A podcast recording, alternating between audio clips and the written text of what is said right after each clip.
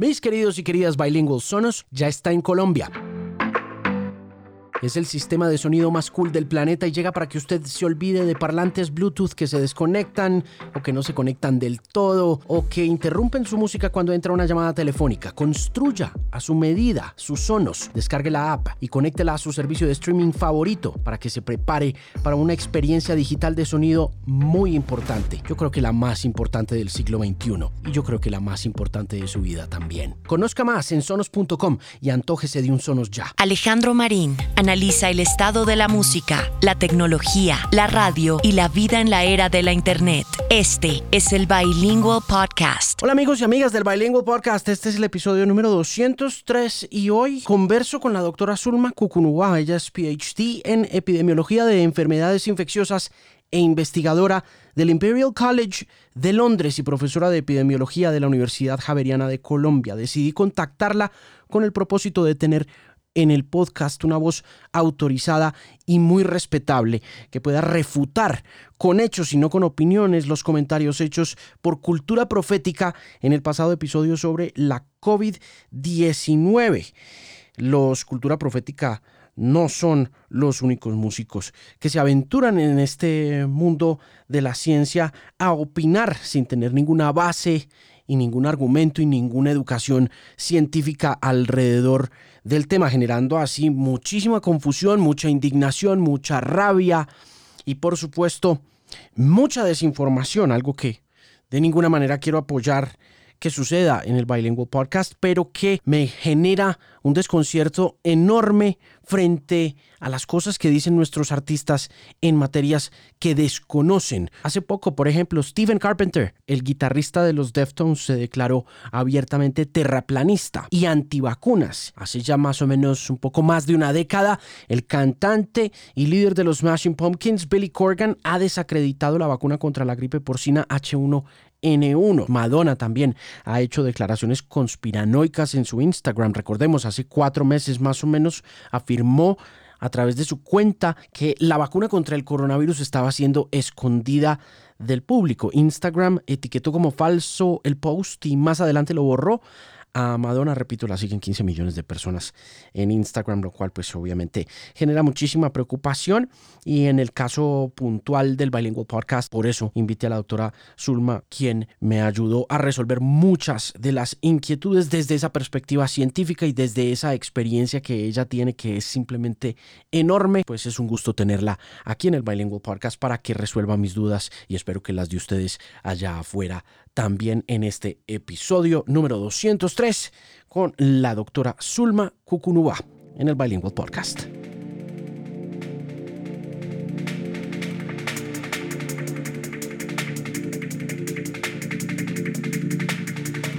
Jorge Galindo, joven periodista del País, tuvo la deferencia de contactarme. Eh, le escribí porque hace más o menos un mes y medio tuve la oportunidad de conversar con Cultura Profética, que es una banda de Puerto Rico que lleva veinticinco años haciendo música. Se ganaron el premio Grammy el pasado diecinueve de noviembre a Mejor Álbum Alternativo por un disco llamado Sobrevolando. Y cuando entré a la reunión con ellos, me sorprendió que estaban pues hablando un poco sobre cómo estaban lidiando con el tema y decidí pues arrancar para romper el hielo preguntándoles cómo los había tratado la pandemia. Lo hice pues de manera muy informal, pero sin ánimo tampoco de entrar en una conversación hacia lo científico o lo especulativo, sino simplemente, como le digo, para romper el hielo. Y lo que sucedió inmediatamente después me sorprendió muchísimo, pues eh, Willy Rodríguez, el cantante y líder del grupo, eh, arrancó a hablar un poco sobre el plan que se tiene detrás del tema de la pandemia para resetear la humanidad y para digitalizarla, e inmediatamente después dijo que, era un, que la pandemia había sido un evento planificado, por lo que yo pues muy sorprendido le, le, le pedí que me explicara y comenzó diciéndome una serie de cosas que son la razón por la cual le pego esta llamada. Pues quiero que usted me las explique con toda la responsabilidad y con toda la ciencia que la respalda. La primera cosa que dijo inmediatamente después del tema del evento planificado es que eh, nunca nadie ha visto el virus en un laboratorio porque este no se encuentra aislado, y agregó que el C D C no tiene el virus para estudiarlo. Pues para empezar, eh, eh, pues ya, ya tenemos una evidencia científica muy clara de la, de la existencia de este virus. Eh, se ha aislado y se ha cultivado el virus en muchos países del mundo, en Colombia, incluido muchos países de América Latina, pues porque aunque es difícil cultivar el virus, pues el virus está en todas las personas, o estuvo o está por unos días en todas las personas que se infectan, y tan solo en Colombia ha, ha ocurrido al menos un millón de infecciones comprobadas. Entonces pues hay mucho material para de donde aislar y cultivar el virus. Entonces pues el virus está cultivado en muchos, muchos países, porque justamente está propagado por muchos países, y pues eh, este, cultivarlo pues permite estudiarlo, permite también secuenciarlo genéticamente, y ya son millones de millones de secuencias genéticas que están disponibles. Cuando, cuando los científicos hacen estas secuencias genéticas, se suben a un repositorio mundial de secuencias genéticas, que luego podemos analizar esos datos, y pues está más que comprobada no solo la existencia, sino la existencia pues de la circulación del virus en muchas partes, y tenerlo secuenciado y cultivado es lo que permite pues investigar qué fármacos potencialmente podrían ser útiles, qué vacunas, y pues ha permitido el desarrollo de las vacunas que hasta ahora eh, pues se tiene.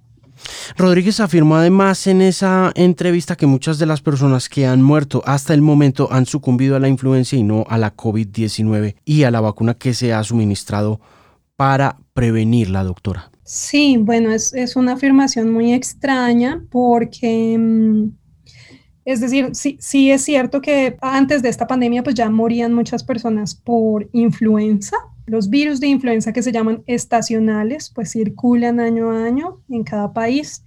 y tan solo en Estados Unidos, pues estos virus pueden causar entre veinte mil a sesenta mil muertes por año, cada año, y pues la, esa infección por esos virus de influenza se confirma mediante pruebas genéticas que se llaman pruebas de P C R, que nos ayudan a detectar esa secuencia del virus, pero como te digo, son más o menos de veinte mil a sesenta mil muertes en Estados Unidos, dependiendo de qué tan fuertes cada año, mientras que con covid diecinueve, en menos de un año, las cifras de muertes confirmadas por este virus SARS-CoV dos covid diecinueve llegan a unos doscientas ochenta mil muertes. Estamos hablando de un más de un mil por ciento de las cifras de influenza estacional.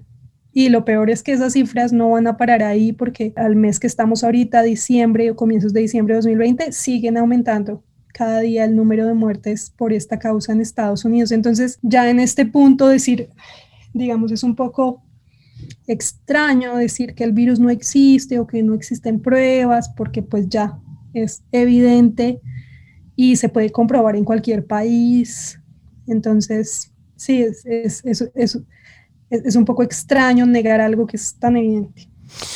Absolutamente. Él también habló de algo que se ha propagado mucho en internet, y es la famosa conspiración de Bill Gates. Me dijo en algún momento que en África la poliomielitis está de vuelta por culpa de las vacunas suministradas por la, por la Bill and Melinda Gates Foundation, y que hay un montón de niñas, agregó, que es, han sido esterilizadas por la vacuna del papiloma. Sí, eh, son tantas cosas que...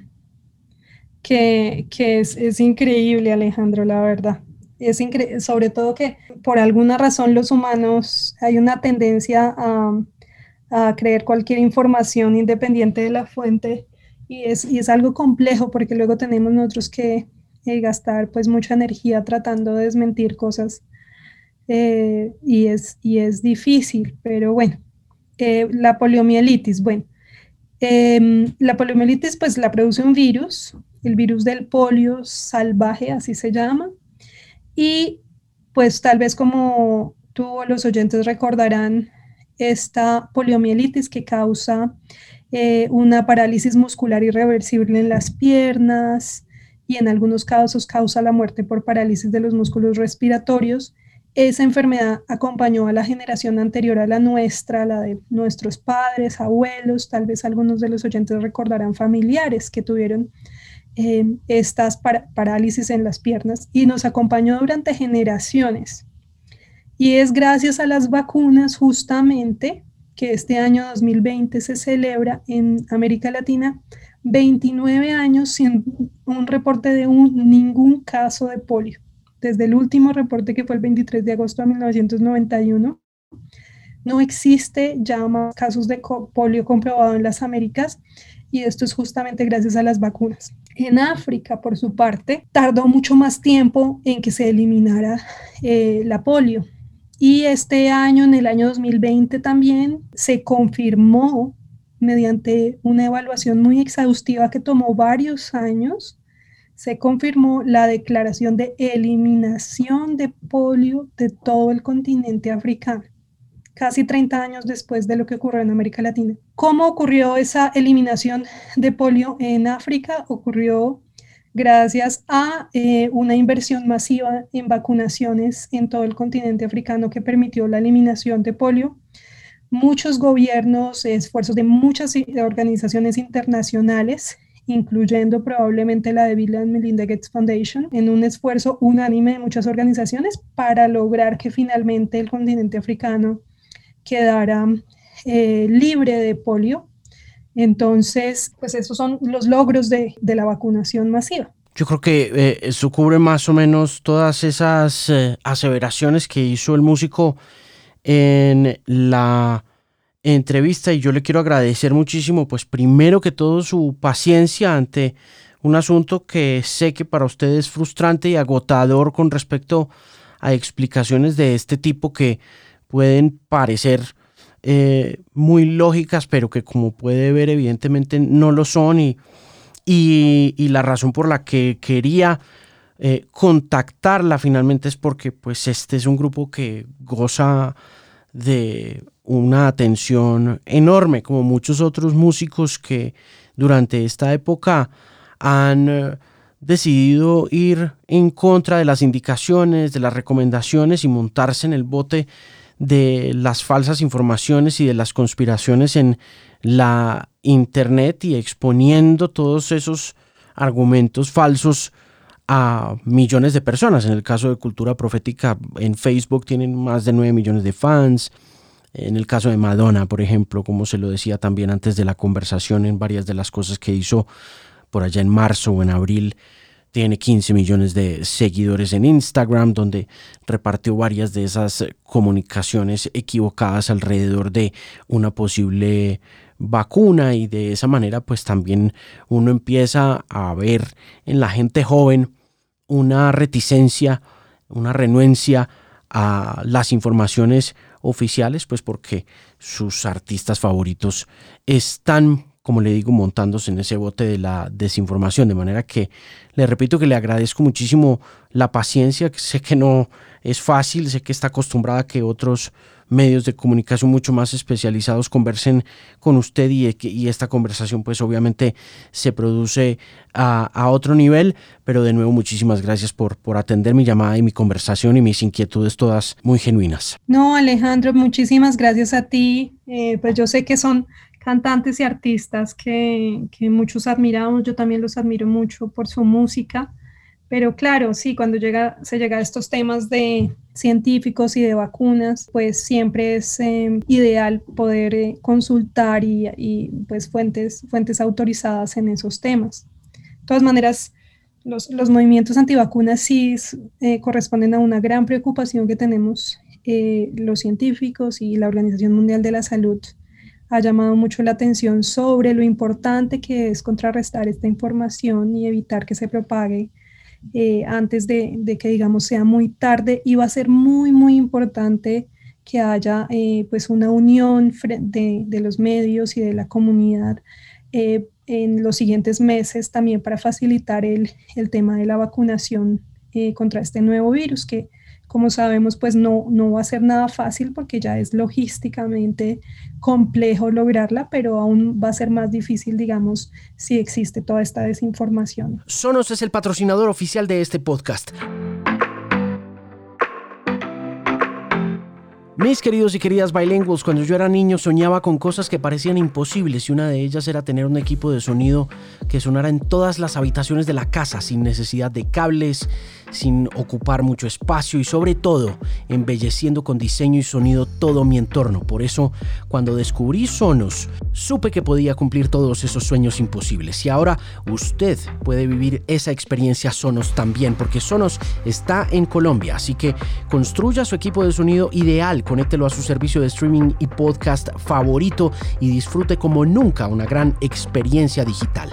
Sonos está ya en el país y está en el Bilingüe Podcast. Doctora, para dejarla ir y agradeciéndole de nuevo, eh, ¿cómo ve el dos mil veintiuno? Bueno, yo soy bastante optimista por el nuevo año, por un lado porque ya los, eh, las aplicaciones masivas de vacuna empezaron en algunos países como en el Reino Unido y a pesar de que, de que no han empezado en América Latina, pues tengo el optimismo de que en algún punto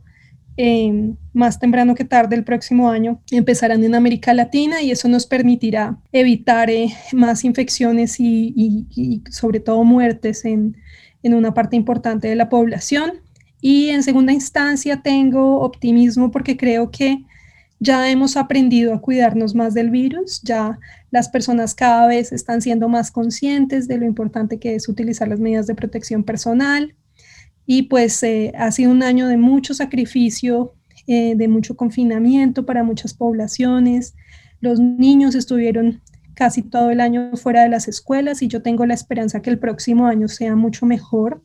Los niños puedan volver a las escuelas, mucha gente pueda recuperar sus trabajos presencialmente, por supuesto con unas medidas de bioseguridad mientras eh, tenemos acceso a vacunas eh, pues para gran cantidad de la población. Pero ya en este punto creo que también los sistemas de salud han mejorado un poco, han incrementado la capacidad hospitalaria, los médicos ya saben manejar la enfermedad eh, y desde que nos sigamos cuidando y actuando con precaución, creo que el dos mil veintiuno va a ser un año mucho más positivo. Le deseo lo mejor, felices fiestas, feliz Navidad, gracias por las recomendaciones en El Espectador y buen fin de semana. A ti, Alejandro, muchísimas gracias por la invitación, saludo a todos los oyentes, igualmente un muy buen fin de semana.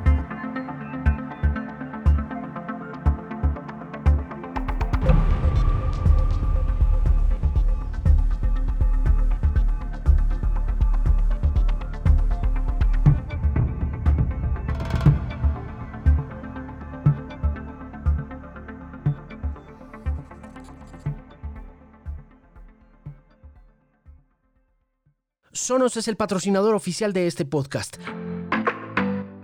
Pero más que un patrocinador, es mi equipo de sonido personal hace unos buenos años ya. Y ahora llega a Colombia para convertirse en su sistema de sonido, con la más alta fidelidad, conectividad y elegancia que uno siempre ha soñado tener en un equipo de sonido. No puedo estar más contento de saber que Sonos presenta el podcast y sobre todo que ahora usted puede vivir la experiencia Sonos como yo lo he hecho. Conozca más sobre Sonos en sonos punto com.